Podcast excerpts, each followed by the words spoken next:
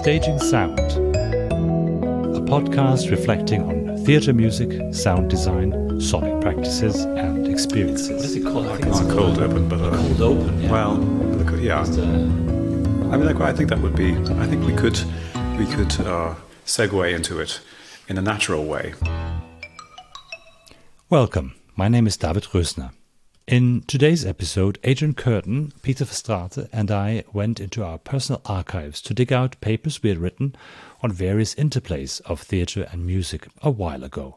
And we will discuss points of connection, research contexts, and how the field has developed. Links to many of our references are in the show notes. Enjoy this episode. It's your circus. and, and I got monkeys to work yes, you do. you served that one. I'm so sorry, Adrian. Okay. so what I suggest we do is that we go around the table, as, as it were, and try to introduce our respective pieces of writings to each other again, just to remind ourselves and our listeners to what they were about, and then we can seek to draw out some points of connections and some points of um, overlaps or even contradictions, depending on um, how controversial we want to be today. Adrian, do you, do you want to start? Are you are you happy to do I that? I am. I can remember what it is that we're talking about. Um, so I've uh, I've circulated an article that I wrote um, about six years ago, maybe seven years ago, um, and published in Contemporary Theatre Review. And the article title is "Recomposing Genet: Analyzing the Musicality of Playing the Maids." And this was um, an article that looked at a piece of theatre that I um, co created. I was part of the, the team that created it. Um, uh, the late, great Phillip Zarrilli was the, was the director, um, and his, his artistic partner and life partner, Kaite O'Reilly, um, was the dramaturge and um, there, there were um, uh, several theatre companies who, who combined from uh, Gatecrash in Cork, from Cork in Ireland, where I'm from, uh, Theatre Piut from South Korea, and then another independent artist called Jing, uh, Jing Okorn Kwo. So there were several of us who, who got together and created a piece of theatre inspired by Jean Genet's play The Maids. Um, it, was, it was not a production of the play, but it used the, the play as a, as a starting point um, for uh, a series of investigations around issues, cultural issues, and um, societal issues that interested us. So this was a really wonderful um, artistic experience for me and a very happy period in my life working on this on this piece and um, performing it. And when it ended, I thought to myself, well, I, that was such a rich experience. I would like to, to reflect on that. Um, so I read this this article, um, and my interest in it was uh, to think about how I could incorporate my own experience as uh, a, a, cellist and a co-creator of this piece, but not only focus on just the, the sonic and the musical elements, but I say musical elements as I hear sirens outside the window, um, but to think more um, uh, kind of uh, fluidly about the, the process that we had done, which was very organic and it felt like there were um, a lot of kind of sharing of, of roles. Um, so it felt like quite a, a porous activity, and I wanted to try to find a way of, of honoring that in the in the article. So um, I, it, I, I, I reflect on on the music and the sound in it, but I think about the the, the piece of theatre as uh, through the through the, the prism of musicality, borrowing on on your work, David. As I, as I was rereading this uh, in preparation for this conversation, I realized this is like a David Roesner tribute article because there are so many references to your work. Which is so why I invited you. Yeah, I know, I know. Um, so it's an attempt to think about the, the production as a, as a musical enterprise, and I, I riff on the idea of composed theatre. Um, but instead, I, I, I, talk about recomposed theatre and the idea of a, of a musical recomposition, which is when a, a composer um, uh, takes a piece of existing music and does something different with it, right? Takes some thematic elements or some melodies or something, but creates their own uh, version of it, um, as Max Richter did with Vivaldi's The Four Seasons. So I use that to, to begin the, the article. But that's the general that's the general shape of what I what I discuss. Great, and plenty of points of connections there already, uh, uh, as we uh, will we'll talk about in a minute. Um, Pieter, what was your the one that you wanted to share with us and and and sort of remember? I'm also trying to remember. Um, yeah, yeah, yeah. it's a chapter that I wrote right after when I finished the PhD, and that was in 2009. I'm not sure if the chapter was published really in 2009, but it was part of a book that 2011, which you edited. So it's it's it's again, you know, a tribute to to the wonderful Professor uh, David Roesner um, in that regard. But um, yeah, this was actually a, a, for me an exercise to. I mean, it, it, did try to do two things. I think that that that chapter it was on on the one hand, of course, summarize what the PhD kind of uh, brought about, and there was a um, a, a, profound, let's say, thought-provoking journey for me to understand what happens really in the listener's, uh, you know, perception and mind uh, when when when um, uh, engaging with a piece of music theater, and I try to extend that to. Let's say uh, experiments uh, with vocal music um, that you can find in in, in performance art and also in the concert scene and more you know experimental concert scene usually with um, or supported by, by new technologies. So I was trying to do that. So that's what, where the, the second uh, concept comes in uh, that I try to um, unpack, which I call radical vocality. And it's um, it's a term that I see uh, coming up again in recent years, uh, especially with Franziska Baumann's uh, work, who is actually now uh, finishing a manuscript of a book where she engages with the concept. So I'm quite happy that uh, that someone picked it up, but uh, I wasn't so sure back then if it was a real, uh, you know, fitting uh, concept. But it seems it it has found some momentum in, in in in the, in the practice. So what I tried to do was, um, yeah, try to explain a little bit what's happening in the listener's mind in this kind of interdisciplinary way. I, I kind of borrow from uh, you know more like perception studies, cognitive studies, also philosophy uh, of of uh, in this case, for instance, I try to extend my my thinking through Michel Serres' metaphysical thinking around noise as parasitic. Um, and the notion that I came up with, which I am very critical of today, is the uh, is auditory distress as as a way to explain what happens in the first moment when you when you are captured by a sound and you want to respond to it or you feel the need to respond to it. Um, it, what, it, what I mean by it is actually more of an affective impetus, let's say, that is inside uh, the sound that uh, materializes itself as a sort of perceptual excess. Um, you can already maybe you know uh, see the, how it resonates with also the you know the studies of performativity definitely uh, uh, Butler's idea of performativity as excess. Um, and and how that kind of pushes you to respond in a in what I call a, a, a meaningful way. So. Um, one of the things that I uh, unpack then in this chapter is the vo the voice body or the vocalic body, which uh, you know I was very much inspired uh, by the work of of uh, Connor, Stephen Connor, in this regard, um, as a way to explain. Okay, so you're you're um, let's say um, responding to a sound coming from a body. Um, in, in, technology, that would mean that it's disembodied. It's it's kind of you know taken away from its source. So how do you respond to it? And usually we we we kind of try to bring that uh, sound back to to its body where it comes from, but that can be an, an amalgamation of a body because you also start to imagine. Uh, things that can be either highlighted by the gestures of, of, of the person who, who produces it, uh, or it can be if, the, if it's completely in a deprived situation, visually deprived situation, can be just uh, something that you make up. Uh, so even with this podcast, you know, people uh, would would, would uh, you know, uh, even if they don't know how I look like, you know, that's kind of what we do with radio stars or, or hosts, uh, not a star or something, but we, we kind he's of on one podcast. and yeah, he thinks that he's we, a we, radio star. Yeah, radio star, exactly.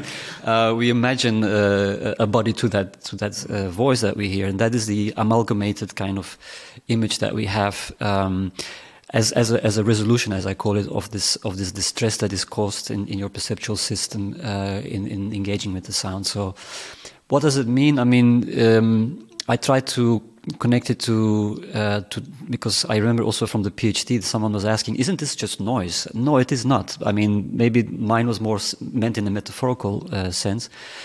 Um, to explain something, but um, but I do think there are connections with noise. Um, uh, for instance, where Michel Serres um, talks about how noise is, uh, is parasitic in a way that it actually takes hold of a body without uh, really, um, let's say, losing its agency or its uh, its its uh, independence. So.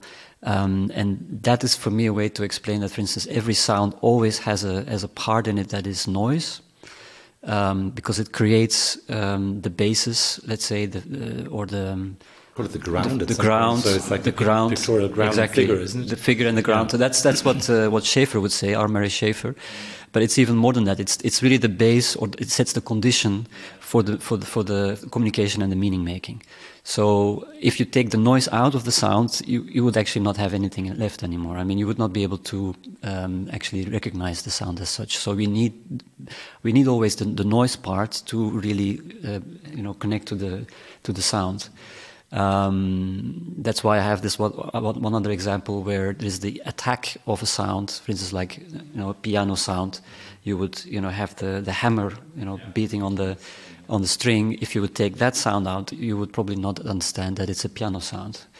Um, so that's the decay then, right? So so you always need both. Um, and of course, we what we do in our perception, that's uh, what soundscapes uh, analysis uh, at least states, is that we we filter out uh, the, the, information that we don't need. So so even you know you, you, would not necessarily be aware of that attack, but it's it's uh, it's something that you filter out, but it's still there. It's important for you in order to to relate to the sound and to make meaning, to make sense of it. So that is um, something I explain in the chapter, and then um, in relation to the production uh, La Didone, uh, La Didon, I don't know, from um, the, uh, by the Wooster Group in 2007, I believe. That's when I saw it in, in Rotterdam at the um, Opera Dagen uh, Rotterdam, which is now called O Festival. Um, and um, yeah, so that uh, that production, particularly, I think, played a lot with uh, with our listening modes, as it was overlaying um, a Baroque opera with um, uh, an Italian uh, cult uh, movie, which was uh, set in space. It was an interesting uh, because they were bringing these dramaturgies of sound together. So the, the, on the one hand, the baroque sound of, of, of, the opera, and on the other hand, uh, the sound effects of of, the, of these uh, uh space uh, movies. Um, and it was in some way, although they were very different worlds, colliding and creating an interesting. Um, amalgamated uh, world uh, and also amalgamated bodies again. You know, like on the one hand, the, the actors would be sometimes uh, playing out, uh, uh, you know, aliens, and then on the other hand, they were in in this baroque uh, opera. So. So that was actually for me the case study, although I think the theory could be applied in much wider sense. So that's what I try to do later with other articles too, um, since this radical vocality, of course, applies not only to the theater but also to uh, to the concert stage and, uh, and, and performance. Great. Well, thank you. I mean, there there are so many connections already, and uh, I can sense that certainly the the chapter that I'm going to talk about has connections with yours, Adrian, uh, about a kind of uh, a reimagining or a re-evaluating the role of music and the musician in in a theatre production from a more conventional, this is your little world that you play in, and you, you describe how the, the roles are really uh, dissolving between actors and, and directing and co-directing as a sound engineer or as a, as a musician, etc. And, and certainly with yours, Pieter, in, in, in the sense that you talk a lot about um, clashes of, let's just say, different idioms or expectations. I mean, what you just mentioned about uh, uh, the Wooster Group is, is really overlaying sonic um, conventions uh, and, and, and having us doubt are we in an opera now? Is this a, or is this a performance? What, what is, is are we in a in a sort of in a restaged in a reenactment of a, of a, of a, of a film or something? So it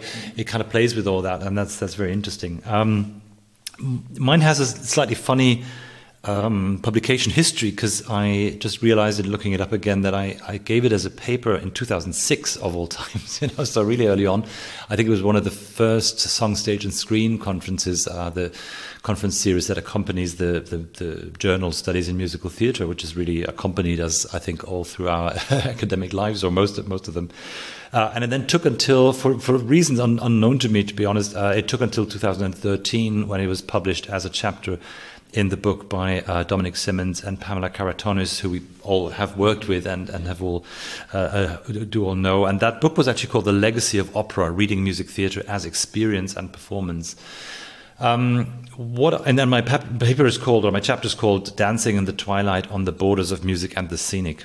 I think it's an attempt to talk about what I then called interplays of theatre and music that do not follow established rules or genre conventions. So th- that was certainly one of the things I was really interested in. Where does that particular uh, dialogue between things that we could call musical and things that we could call scenic or theatrical, where does this um, leave certain uh, pigeonholes or categories that we're familiar with. So we're all familiar how the musical works, or an opera works, or a, a ballet, you know, works, or, or, or a theatre performance of Shakespeare with some incidental music works. That that's pretty established.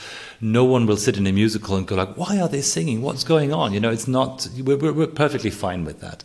Uh, but in, in other contexts, it would be highly disturbing. It would be highly sort of um, jarring.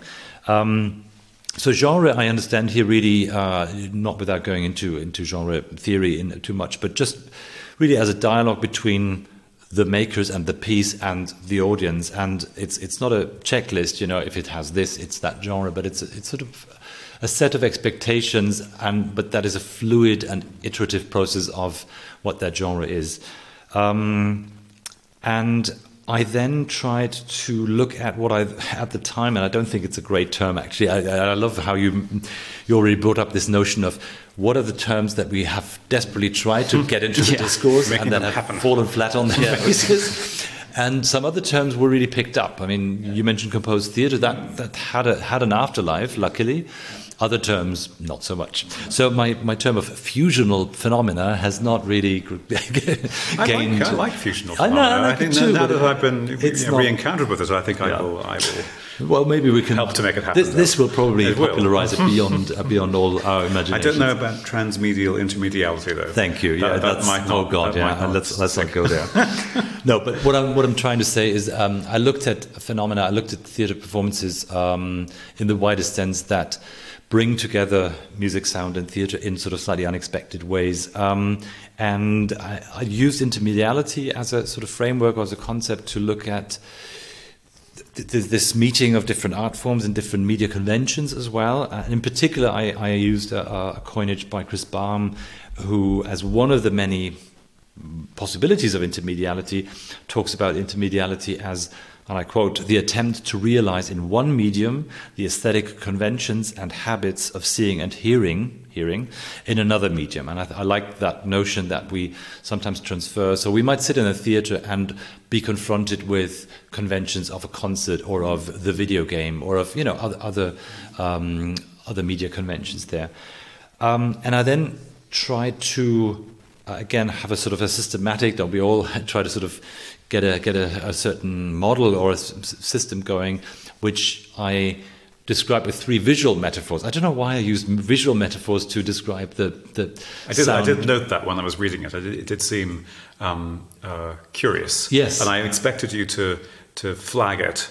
And, and you didn't. Not yeah. that that's a problem, but like you know, I guess we're just so uh, you know, oculocentrism is, exactly, is so yeah. much part of our yeah. thinking. I mean, I spent several years railing against it, and I thought, no, you know what, give up and win. Yeah, give up. Um, and we still talk about perspectives and yeah. viewpoints and, and, and, you know, focus soundscape. And, you know, has has landscape, landscape you know, in, in, it. Yeah. Um, so yeah, there's no way of getting around that. No. That's true. I, but I, I, don't know how conscious or unconscious I made that choice, but it, it was slightly curious how I chose three uh, visual metaphors to describe different kinds of relationships. But I'll just go through them very quickly and then we can go into discussing the, all these concepts.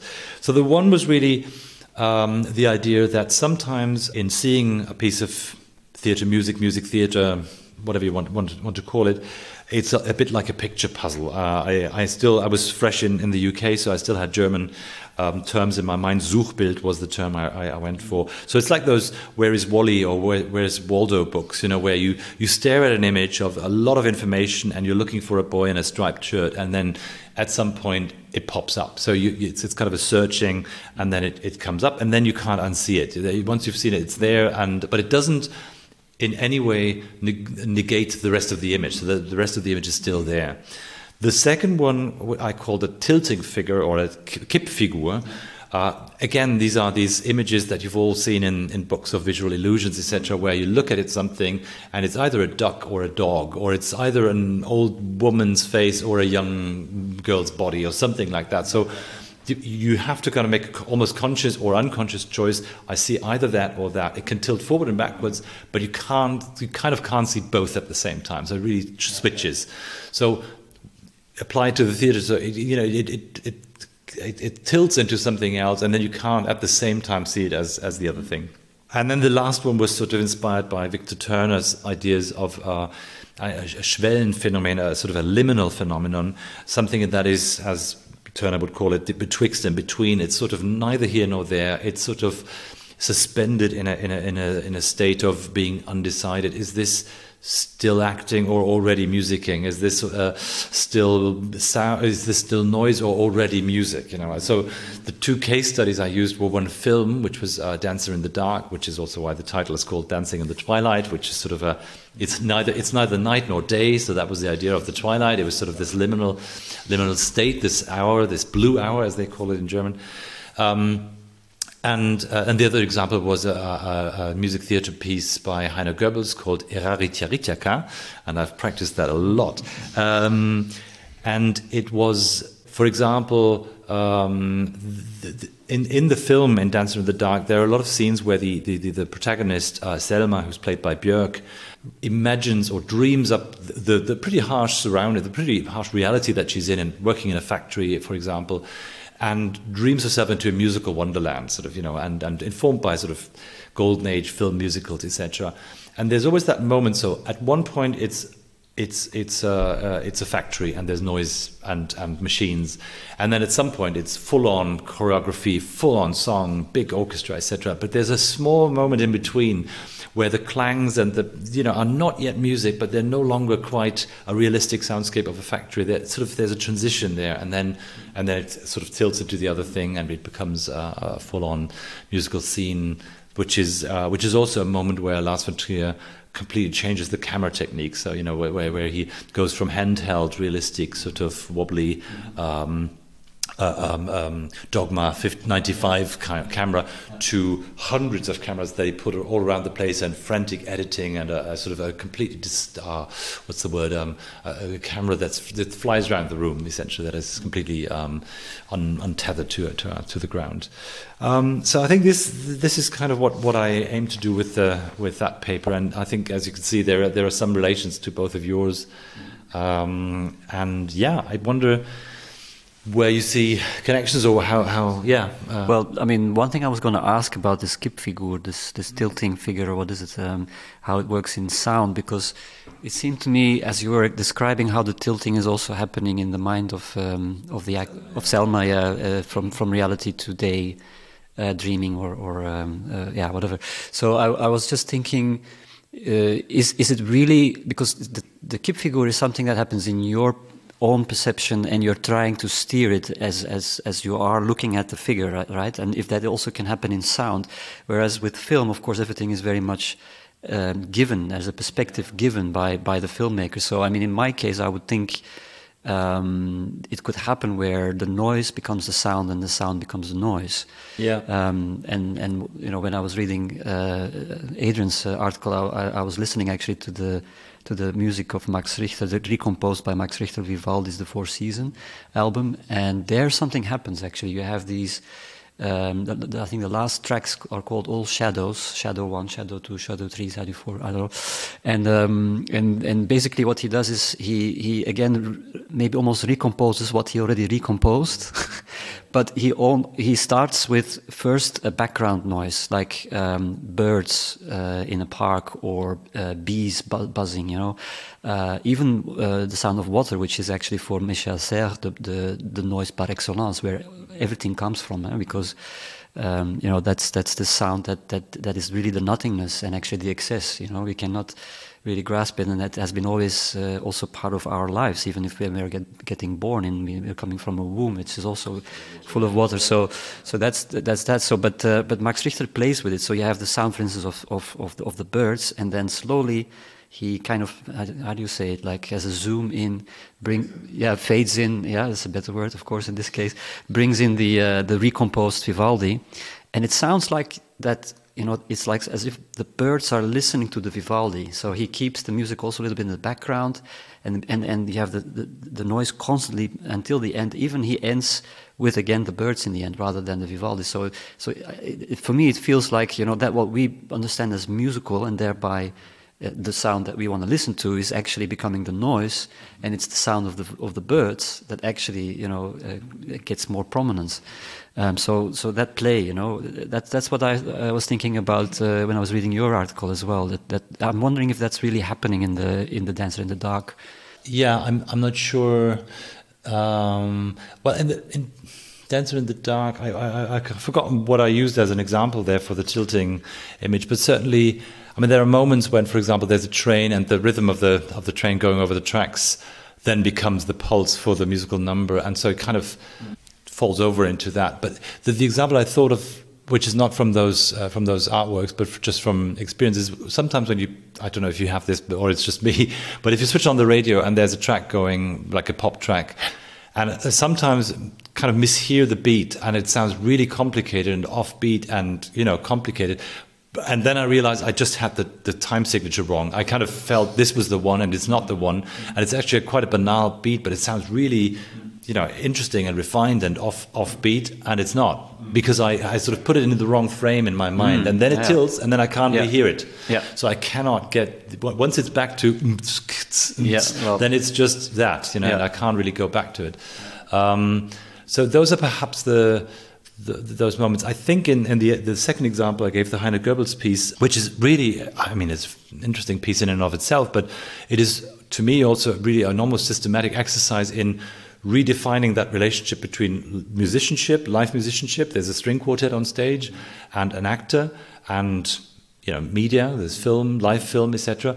And to in each scene redefine that relationship, and it always sort of tilts from being a concert into, for example, uh, sometimes it's not a sudden moment, but it's it's a transition. I think it ends. They, they play Shostakovich at the beginning, really in a concert setting. It's you, you think, why am I in a theater? this is a string quartet. It goes on for like for ten minutes or so. It's a proper string quartet concert within that piece, and then they play the last chord and they pick up the last note and, and transform it into grainy sound effects, you know, uh, electronically and then it becomes sort of an actor's monologue, and then it becomes a film with accompanying music. But then you think, well, this is Ravel. This shouldn't be a film soundtrack. This should be in the foreground, and then it becomes the background. And so, yeah. Or, or what what leads who? You know, is is the light leading the music, or the music leading the light, or the actor? So those relationships are really un, unpicked there in a very sort of playful and, and funny way. yeah so in a way it is again playing with conventions and expectations of the audience right and then and then turning it around and then oh and even with what I tended to then, I think I didn't use the word at the time, but I found it useful later uh, in, la in later research with frames, you know, in that Erving Goffman sense of yeah. here I'm I have a situation and I need to frame it in some way to make sense of it. Is this yeah. a family dinner table conversation, or is this, uh, yeah. I, I, don't know, an audition, or is this uh, a piece of art, or is this everyday life? Yeah.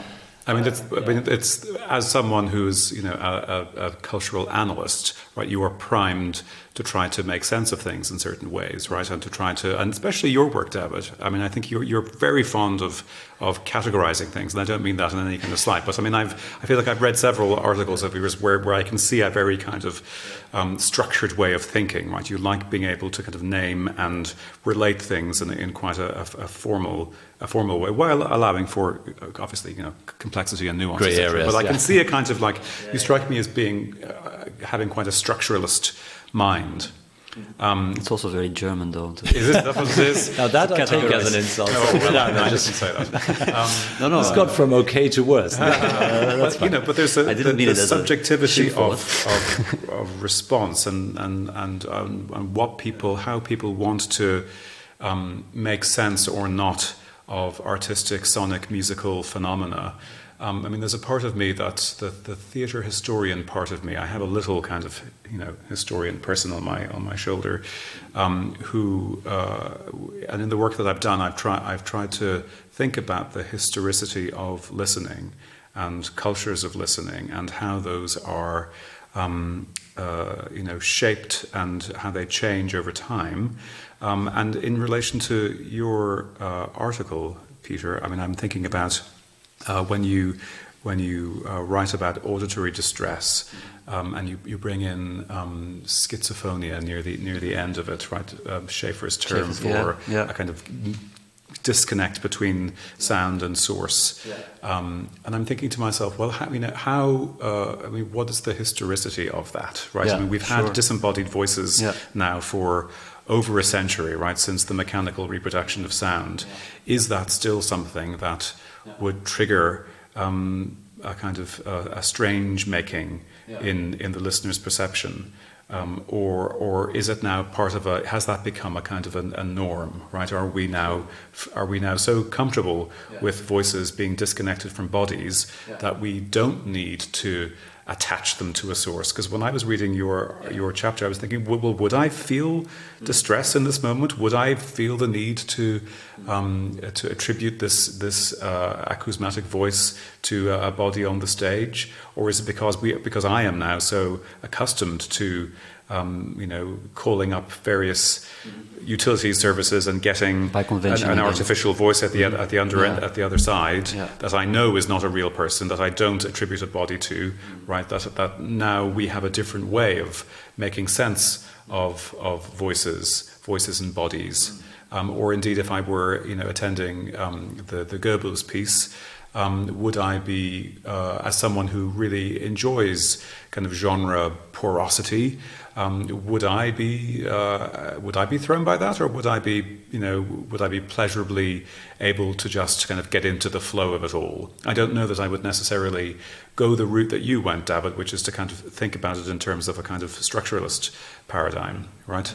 Um, And maybe I wouldn't today. I don't know. It's it's it's an interesting observation. I I I, I, I really think what, what you're pointing out, Adrian, is this this how radically our environment has changed in the last 20 years or so that I was research. I mean, my piece is tw- tw- Yeah. 12 years old.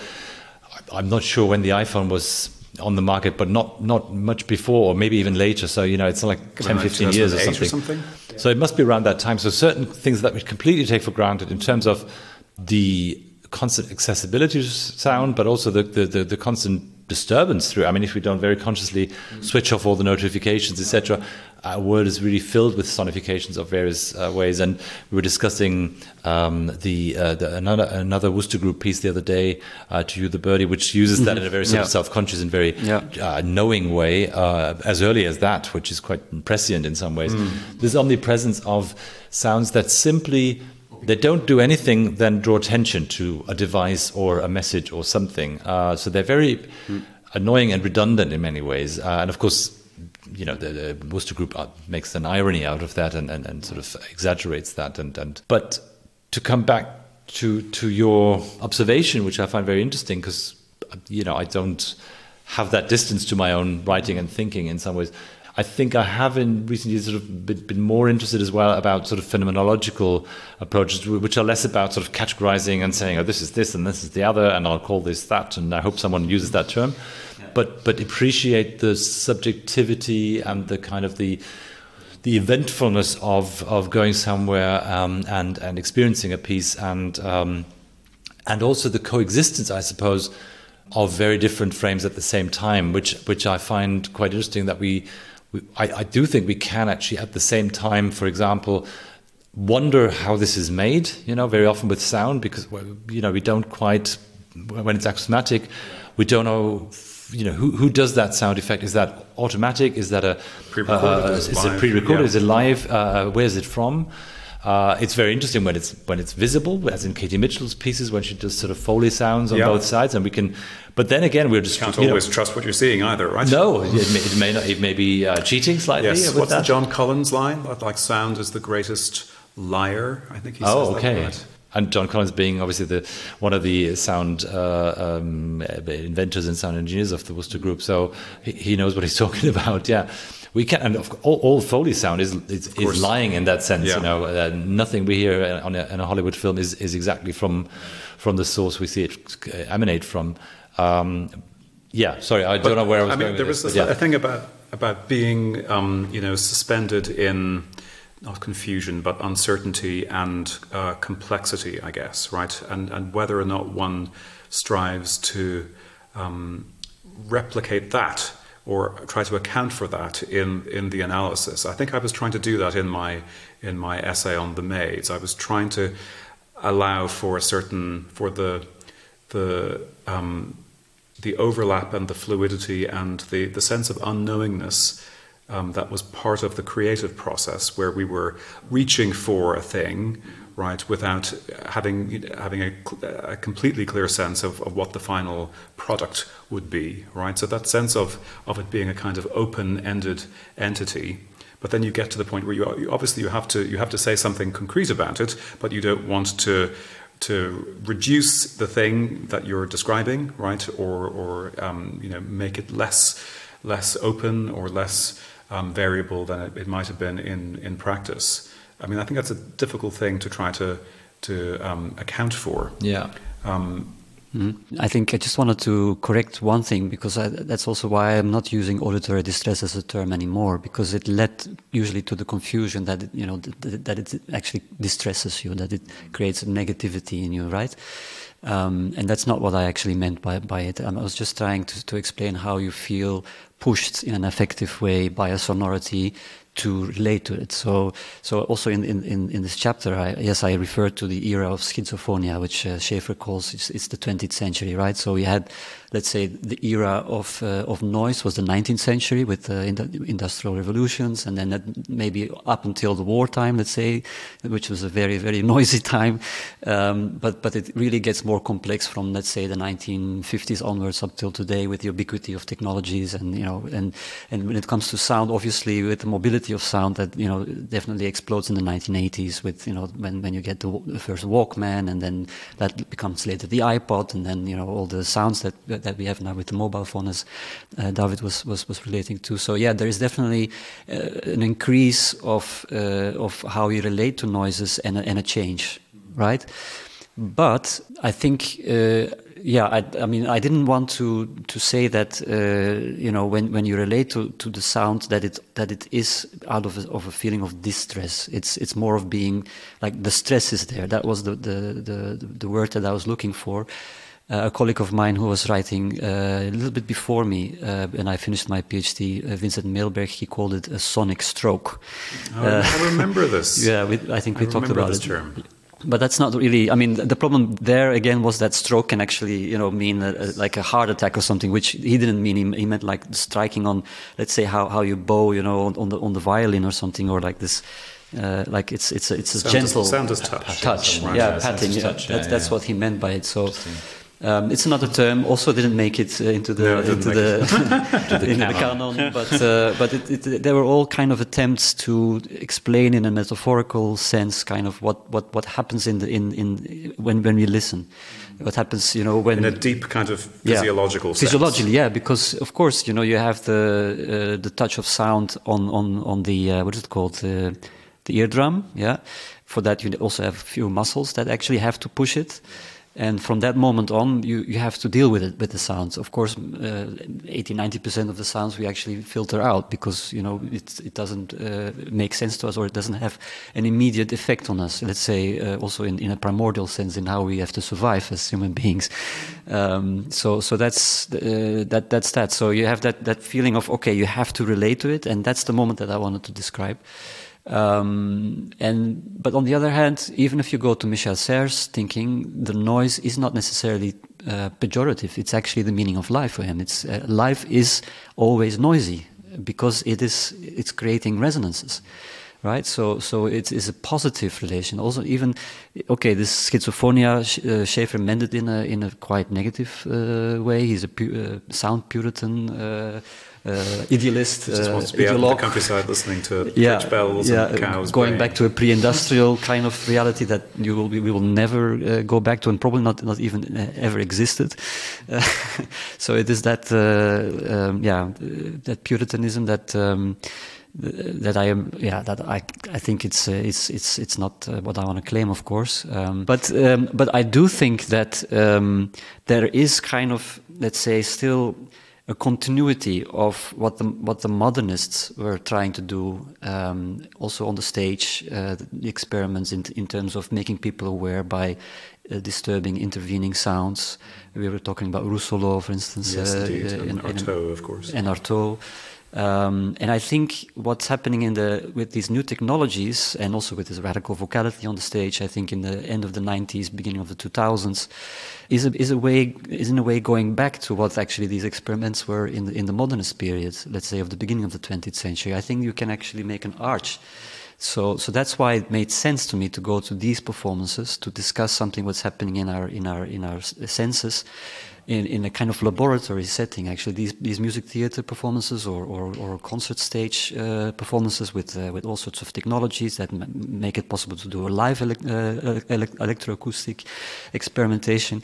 They really kind of uh, are a profound experimentation and and um, and a search and investigation of artists. I think of this perceptual strategies uh, that, that people were already aware of in the beginning of the 20th century with these new technology of phono- phonography. hmm I mean, are, are these uh, auditory distress, or however you'd like to um, term Yeah. it? I mean, Yeah. um, are, are these experiences that you have had as an audience member? Um, Yeah, I mean, I think, I mean, again, to uh, try to explain what I mean by it, I, the auditory distress for me as a kind of way to push you uh, to relate is actually in every sound. yes, no, I, I do know. So it is not necessarily one specific experience. Yes, there are these experiences where you have that when, when you're very aware of it. Uh, and they become like maybe prototypical for, you know, uh, also for my case studies, you know, because they have that kind of value, explanatory value.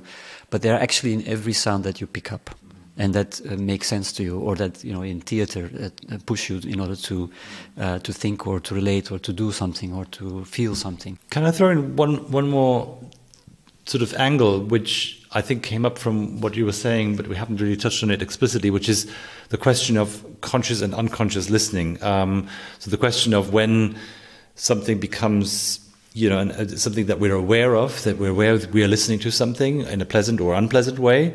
Um, and it can be distressing if we're unaware as well. I mean, we can have, do you know, the, the, the feeling when someone turns sort of a background noise off, like a, a, a for example, in a, in, a, in, a, in, a, in a seminar, when I have the projector going, and then at some point I know I don't need it anymore, I switch it off, and I realize how loud the fan was and how we can all relax now and have a conversation without sort of, you know, and that's a very, you know, for most of the party it was unconscious. But I was interested in it because also um, in, in all of our articles, in all of our research, that question of listening and attending, I think George Home Cook called it attending to Stretching sounds oneself. and to, to, yeah, stretching oneself towards sound. So as a physical experience rather than just being a passive recipient. Um, but I wonder to what degrees we've all chosen examples as well that that are, where, where the music is not just a pleasant under uh, what's the word uh, underscore or sort of uh, the, German I, I hate this word they call it un- Untermalung it's not even because it's underpainting so it's even again a, a visual metaphor for something that music does and it doesn't explain anything it just means there is music there Wallpaper music. uh, yes, yeah, I said a visual visual me- metaphor as well. And where I'm going with this is, is in some ways, I wondered. Um, I know one of uh, Phillip Zarrilli's uh, books or articles is called something like "The Body Being All Ears." All, That's all, um, all eyes. All eyes. Oh, sorry. It's okay. all eyes. This You've- is you've- interesting how I you've re- misremembered. You've, re- you've refashioned I it. completely refashioned that for my own purposes. But let me ask the question then, Adrian. Stelarc is the man with the body with all ears. That's true. It's sewn on on various body parts. A third Um, year, even I remember. Yeah. What I wanted to ask you is is how Phillip's psychophysical training and because all, all his productions and all his ensemble work is highly the, underpinned by that training method and by the, the particular sensibilities and sensitivities of, of his his trained performers. Now, how did that translate to or inform the music making and sound making? Uh, was conscious or unconsciously was listening? I'm, I'm, I'm talking to for both about the production process, but also perhaps uh, what you heard from audience members. How did that filter through in any way, or did that I become a did. dialogue between two different, very different practices? Perhaps. No, I mean, I think it felt very, very much of a kind. Um, so, I mean, what Phillip's work does really well is to help performers to attune to one another, right? So it's listening in a really broad, holistic sense, um, and also listening, um, you know, across cultures, right, and across um, across bodies, across um, life experiences. Um, I mean, the beautiful thing was that as a as a as a group, um, we had not, um, you know, everyone knew someone else in the group or had worked with someone else before, but this was the first time this group had, had assembled um, as, a, as a new unit. So um, the training, I think, that uh, Phillip had done with um, the, the performers, because they had that as a common language, um, it enabled them and, and us in, in proximity to them to um, to find connection in a in a really um, uh, worthwhile and uh, quite easy way, actually. Um, and the fact that the training um, allows performers to think about themselves in space in relation to one another. Um, that that metaphor that you used, right? The body as all eyes, so that they are able to. Um, uh, communicate with per- with near perfect clarity actually meant that we were on the same wavelength, to use a, a, a an audio metaphor, um, and that did uh, inform the the creative process. Right, there was there was you know in the in the best sense we were able to. Um, you know, to, to communicate and to share ideas and to riff on one another and um, to, to to step into each other's roles, right? By you know, uh, performers suggesting musical cues or sonic ideas. Um, I would suggest bits of text, right? So it very much felt like a kind of cohesive entity. And in performance, um, that sort of deep listening. I mean, the Oliveros idea, I think, was also apparent. Um, because of uh, because of the training and because of the of the human relationships between us, which I think were really um, f- uh, fair and equitable and um, empathetic and uh, caring. Um, and I, I try to touch on that in a kind of I, as I reread the article now, I think it's a little um, it gets a little gloopy um, near the end.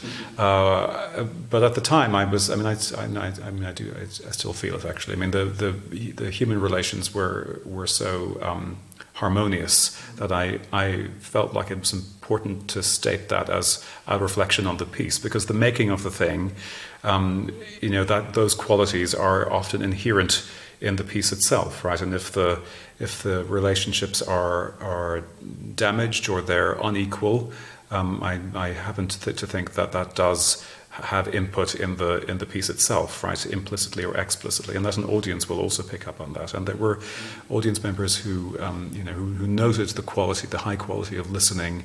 Um, on on the stage, right, and that the connection between the human the performers was um, striking, uh, and that stays with me, even though I think, as I reflect on the article, I, I probably maybe could have ended it with a, with a, a slightly less, not maudlin, but um, I don't know. It, it, seems a little happy clappy yeah. uh, in, in retrospect.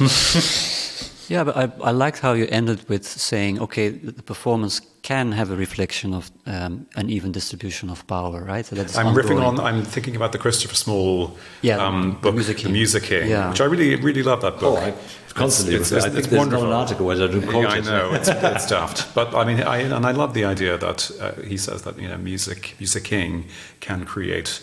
Um, utopian spaces. Yeah. But what he doesn't do is, I think, is acknowledge that that is, um, you know, not a given right? And that um, music, music and musicking are only as good as the people who I say good, but like I mean, the, in terms of like of how they yeah. how they relate to one another, yeah. the uses to which it is put, right? Musicking can be can be corrosive and, and, toxic as well, and there are plenty of examples of music used in invidious ways in in, in history, um, even as torture. indeed, I mean, yeah, literally. yeah. So I was trying to point point to um, what we had created yeah. as a as a uh, a model yeah. for for um, you know happy ways of working. Yeah, because positive you, ways you worked in an equal. Yes, it was democratic and um, hierarchical way. Yeah. Yes. Um, and I put in a little reference there in the end, uh, it's more like an in joke. Um, I presented this work, uh, a paper in uh, in Berlin a few years ago, and um, a very esteemed German academic, whom I will not name, it wasn't you, David, um, uh, sort of said something like, "Oh, well, in German state-funded theatre, it's also, um, you know, it's all, you know, there's, there's, so much cash and it's there's so much, um, you know, prestige that, of course, we, you know, this is an, an, inevitable thing, and there's nothing particular about about about what you presented." And I thought, I think I, I that didn't feel right to me. I, I very much doubted that that this this um, that this. Uh, was the case. So I, I, made a little reference to, you know, even in state-funded German theatre, this mightn't happen. You know. Well, just to, to, add one one thought to that, I mean, Heiner Goebbels has often in his in his talks said, "I cannot produce any work in German theatres anymore because there's these overfunded, it, it, you know, uh, places with very very, very strict um, work divisions, and this person is only allowed to carry that candle from left to right, right. and that other person comes in from the, you know, yeah. and, and that creates." Uh, or that is actually uh, potentially stifling to all this kind of um, I mean, collaboration that you're talking about, and also that that that sort of softening of roles yes. and of, of, of of being open to. Yes an actor bringing in a piece of music or a director doing this and that, or the sound designer taking over the direction for a particular sequence or something. I, I just mentioned this because I, the thing that I constantly refer to with, with uh, Christopher Small and his, his notion of musicking is that he says the meaning you know of music does not lie in the, the piece or, yeah. or even the yeah. script the, the score or the recording but it's a relationship. Yeah. it's about the relationship between if i use a particular piece in order to go running or in order to calm you know a child down or whatever it might be i create a meaning by, by fostering that relationship. And that that's in some way that's also another con- connecting factor that we've all talked about practices. We've tried to theorize them in different ways we all talked about talked about practices where not only the, the result, the performances that we've described and talked about are, um, are sort of fluid in terms of their the, the frames or the, the kind of genres or the kind of uh, listening situations they create, but they're also fluid in, in, in, their creation processes in the sense that typical work relationship, typical roles of this is what a director does, this is what a musician does, this is what a sound designer does, which are quite uh, encrusted and, and sort of is that a word? in, in, in, entrenched yes. or, or uh, sort of quite established and slightly ossified. I think yes. that's a better word. Mm. Um, and, and, and they all have in common Which, that they. That but, they but, the sound, I mean, the sound designer role wasn't always that, right? I mean, and only only in recent decades has it become something that that is more clearly defined. Um, so it's interesting that there was more fluidity and flexibility in terms of like how sound itself was um, was put together, and yet now we now we're at a point where it's it's more fixed, so we have to work around it. Not necessarily in advance. I'm just thinking also about, uh, you know, because I've seen the theater scene in Turkey, and I'm now also um, working on the funding side. I've been in, in the committees for music theater in Belgium and in Netherlands. I mean, for opera in the Netherlands. And you know what I've seen also as a kind of difference is that I think in Turkey, where there is almost no money at all to make uh, theater. There's no funding. If there's funding, it's only for logistics. It's not for the people and their you know labor. They actually do think a lot uh, about that relation. You know, creating that what what uh, Small is actually saying. You know, the, the, the theater plays really a social role, and and it's really about that relation. And whereas yes, there's a lot of money also in Belgium and Netherlands for, for theater, and, and maybe that's now getting less and less now, of course, that there's a, also a danger there and a fear. So, in, in a way, the ending of your uh, article is, is foreboding, I think, for, for Europe too, uh, at least Central Europe. But um, um, I think what happens is with, with a lot of uh, with, with you know uh, projects that are really well funded is they have a lot of space and time to work on this aesthetic experimentation, um, but they they they forget sometimes you know really the relationship with with the audience or what it actually does in the contemporary setting in which they do it. So it's really so that's now shifting i think. Like the the, the kind of performance that i was talking about in the in 2010s i think now i see kind of uh, a shift that goes more towards trying to tell again uh, stories uh, of people uh, uh, you know, could be also uh, you know ethnic, uh, class-based stories and all, all, that kind of stuff, but but with a more political engagement because I think it, I think that's what was lacking in the last 20 years is that kind of political mindset. Although I have to say both of you actually touch upon it also in your article. You say you know um, uh, even even the experimentation with with, with perception uh, can be uh, political um, so it, it is in a way still also a model for for how we can be with each other and, and relate to each other um, yet I think what what I felt also as kind of a hunger that you know, all of these performances have always this uh, possibility, this option. It can be political, but it doesn't have to be political um, that makes it a little bit too vague. and I think, uh, yeah, right. I mean, um, uh, in a way, we, we, we have been in this kind of apolitical uh, mm, time for a long well, that's time. a kind of modernist move, right? Yeah, well, you know, maybe back to modernism. Adorno, right. Yeah, probably in, a, in an Adornian way. Yeah. yeah. we have to be careful of the power relations, yeah. and, and I think that was also what, what that production that you were in was it was trying to expose that. Uh, trying to um, expose yeah so a, a but again it can but it doesn't have to whereas now yeah. i think we are we have, getting, we have to. we have to. We are getting to a point where also the music theater and and and uh, and, and theater that engages with music and sound is much more aware of of of, the, of that kind of ideological uh, uh, power that, that that that you can create through theater and and being self-aware of that and and giving people more political options I think to think about I think, yeah. if I may steer us towards a sort of a final act of this conversation, I think that that already, Pieter, you already uh, are, are kind of doing what we we um, wanted to do at the end, is to to place our articles in their historicity, in the yeah. sense that you know where where have things developed personally in our own research, but also perhaps in the field as we perceive it obviously we can't explore the field as a whole in this in, in, in, this podcast. There's going to be a cumulative effect over the the hundreds of episodes we will produce. that uh, we will maybe give give an overview of that. But and you, I, I sense that you're saying one of the things is that there is not only a need or a tendency in in current uh, theatre and in current productions to remind themselves of the political uh, potential and political almost uh, responsibility that theatre has, but also in our scholarship to pick up on it and not just be not just be descriptive uh, and kind of um, you know sort of finding theoretical models to explain all sorts of aesthetic phenomena in a kind of slightly self-serving, way. disinterested yeah. way, but but but maybe above yeah, yeah, floating above and saying, "Oh, isn't that interesting?" but rather going, "Well, hang on a minute. You know, what's that? Uh, uh do, you have other things that you feel you depart, or where, where new researchers come in and, and kind of?" Um... And I'm thinking also of, of Hans-Thies Lehmann's book Postdramatic Theater. Of course, that that yeah. that was a big influence. Also, I mean, most of the things that we discuss are parallel to that uh, trend, of course, in the theater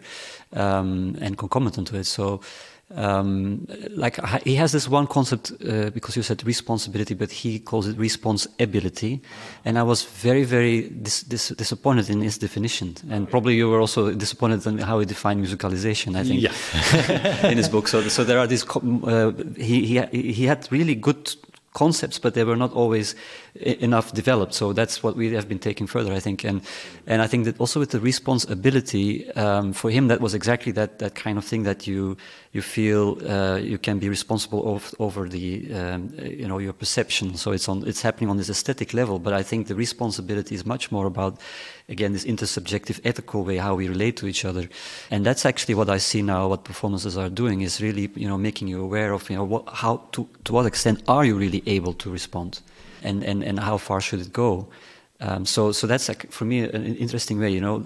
So I was in in the beginning talking about the listener's response, right? How we respond as listeners, you know, in a perceptive way, but it should actually go also in, in, in relation to each other in, as, as a community or as a, as, a, mm. as a political entity or whatever. So how, how, do, how are we political? And that is, uh, for me, the ability, the responsibility um, that you know Lehmann couldn't really uh, touch upon, but he did in later texts. So, and, and in one way I see this now going is, for instance, in the, in the um, more, more post-colonial decolonizing literature of sound studies uh, yes. uh, in, in, how we relate to each other also through listening and ethical modes of listening like uh, Dylan Robinson's uh, idea of the hungry listening as, as, as, a thing that we should be careful for. I think in the past I was really thinking of yes we are constantly hungry this is the modernist idea hungry for new sounds uh, other sounds uh, the, the, noise bring in the noise but then someone like Dylan would say be careful with that because that actually is a kind of a colonial take. Yeah. You know, we, we, are, we are we are wanting to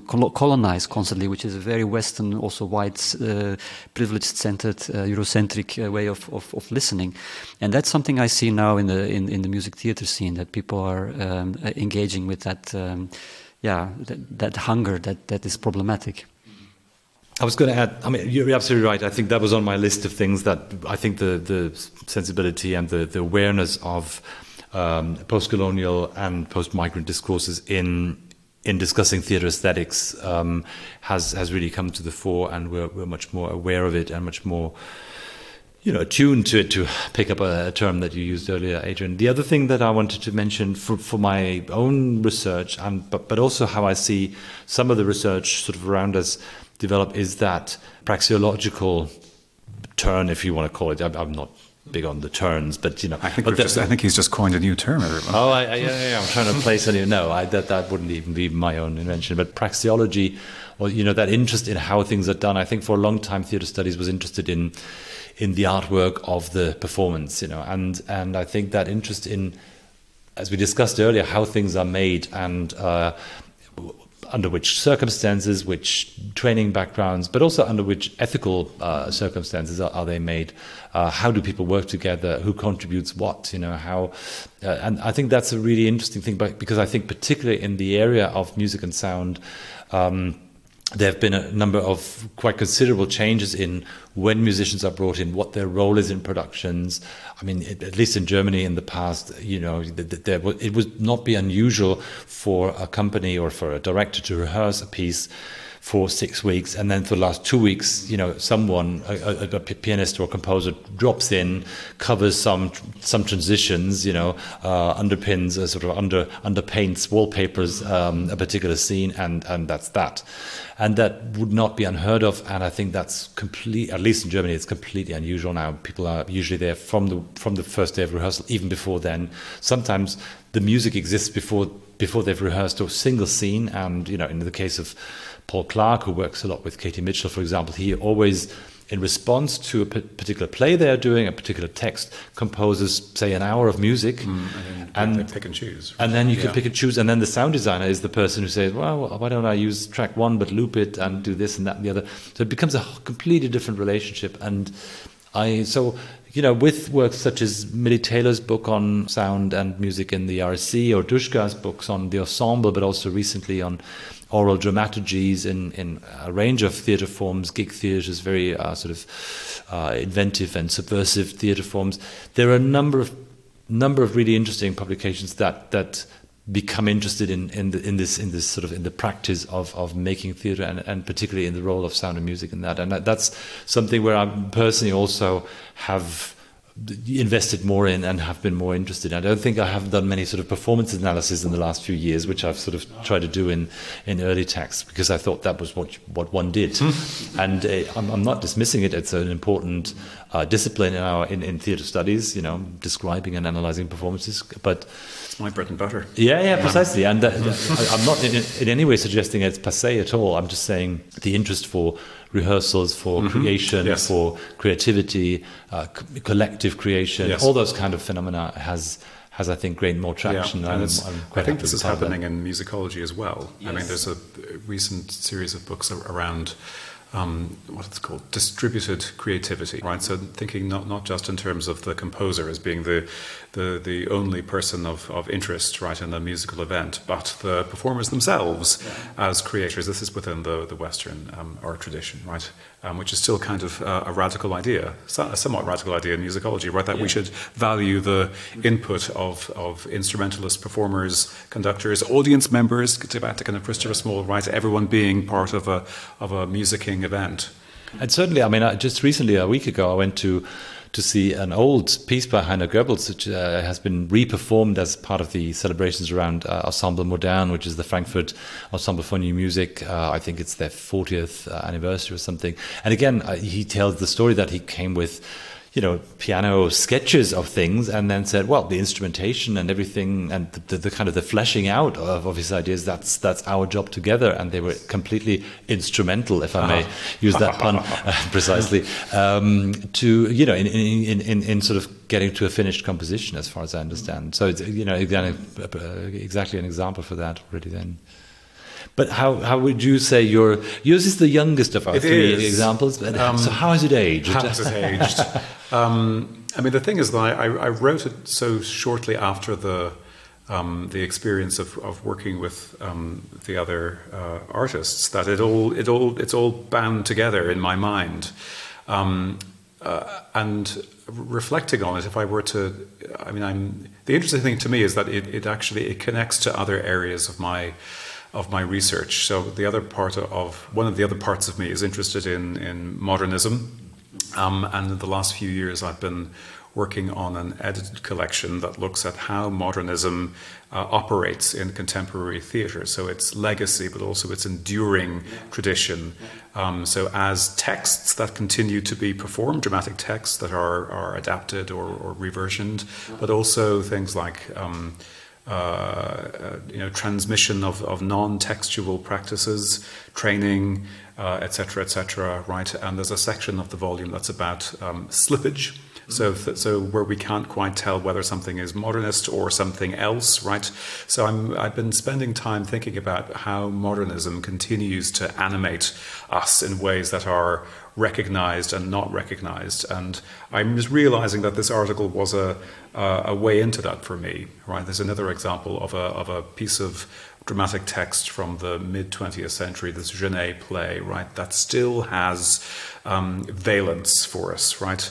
So if I, if I were back again, I would I would lean more into that aspect of it than the the recomposition part, which, if I'm quite honest, was just a kind of a, a hook I mean, I wasn't particularly interested in in theorizing that at length, and I don't do it. Right? It's just a kind of a, a, a way into the article. Uh, I, I feel like it, it, it might be a kind of a, a, bait and switch. You might be expecting something more um, systematic, right? Something more Roesner-esque in the article that doesn't actually emerge. Now you're coining just, a new word. Yes, I, I think Roesner-esque will uh, Roesner-esque. The, um, is, is here to stay. Uh, but I, I, you know, I have happy memories of the of the performance, and I'm not um, embarrassed about uh, the article, apart from the um, erratum at the end. So if you're reading it, please check out the erratum. Um, published in a later issue. Maybe I, I should mention a, a, final thing because I think I wasn't aware of this at the time of writing my piece, uh, and it's sort of which is simply the the existence or the emergence of sound studies as I think they call it not a discipline but a field of study or sort of an, a, a, shared interest or something like that. It's highly interdisciplinary. Um, I have a feeling that theatre doesn't play a great part in sound studies yet. There's a lot on. You know, radio and on, on, on sort of technologies and on DJing and on, on, on, on all sorts of interesting, you know, really fascinating subjects. But theatre slightly seems to be slightly sort of exempt from from this, although I think it's uh, it's actually highly appropriate. But I think so. That's sort of a current plan in terms of you know looking to where, where, where to situate yourself to connect more, to read more, and to connect more to the discourses, the terminology, the the, the, the kind of interests uh, or perspectives of of sound studies and the various because I think it offers a lot of interesting discourse, also around sort of the the connections. Uh, sound studies seems to be not always, but very often interested in technology, and the which of course is is one are the things that has changed most dramatically in, in our field, I mean, the, the acting has stayed, I mean, the style of acting has changed, but it's not taken a lot. Well, I'm saying that probably that's not true because we've got avatars and uh, um, holograms acting and robots acting, so I'll, I'll retract that statement. Um, but certainly, in the, the, the sort of the the explosive development of technologies eh, of producing sound, reproducing sound, comp- recomposing, to, to use your term again, to use a sound and live instantly recompose it in all sorts of ways have led to uh, really dramatic changes also in, in theatre making and theatre attending. And so I think that's, that's another uh, area that I'm, I'm really quite keen to um, explore more. The end.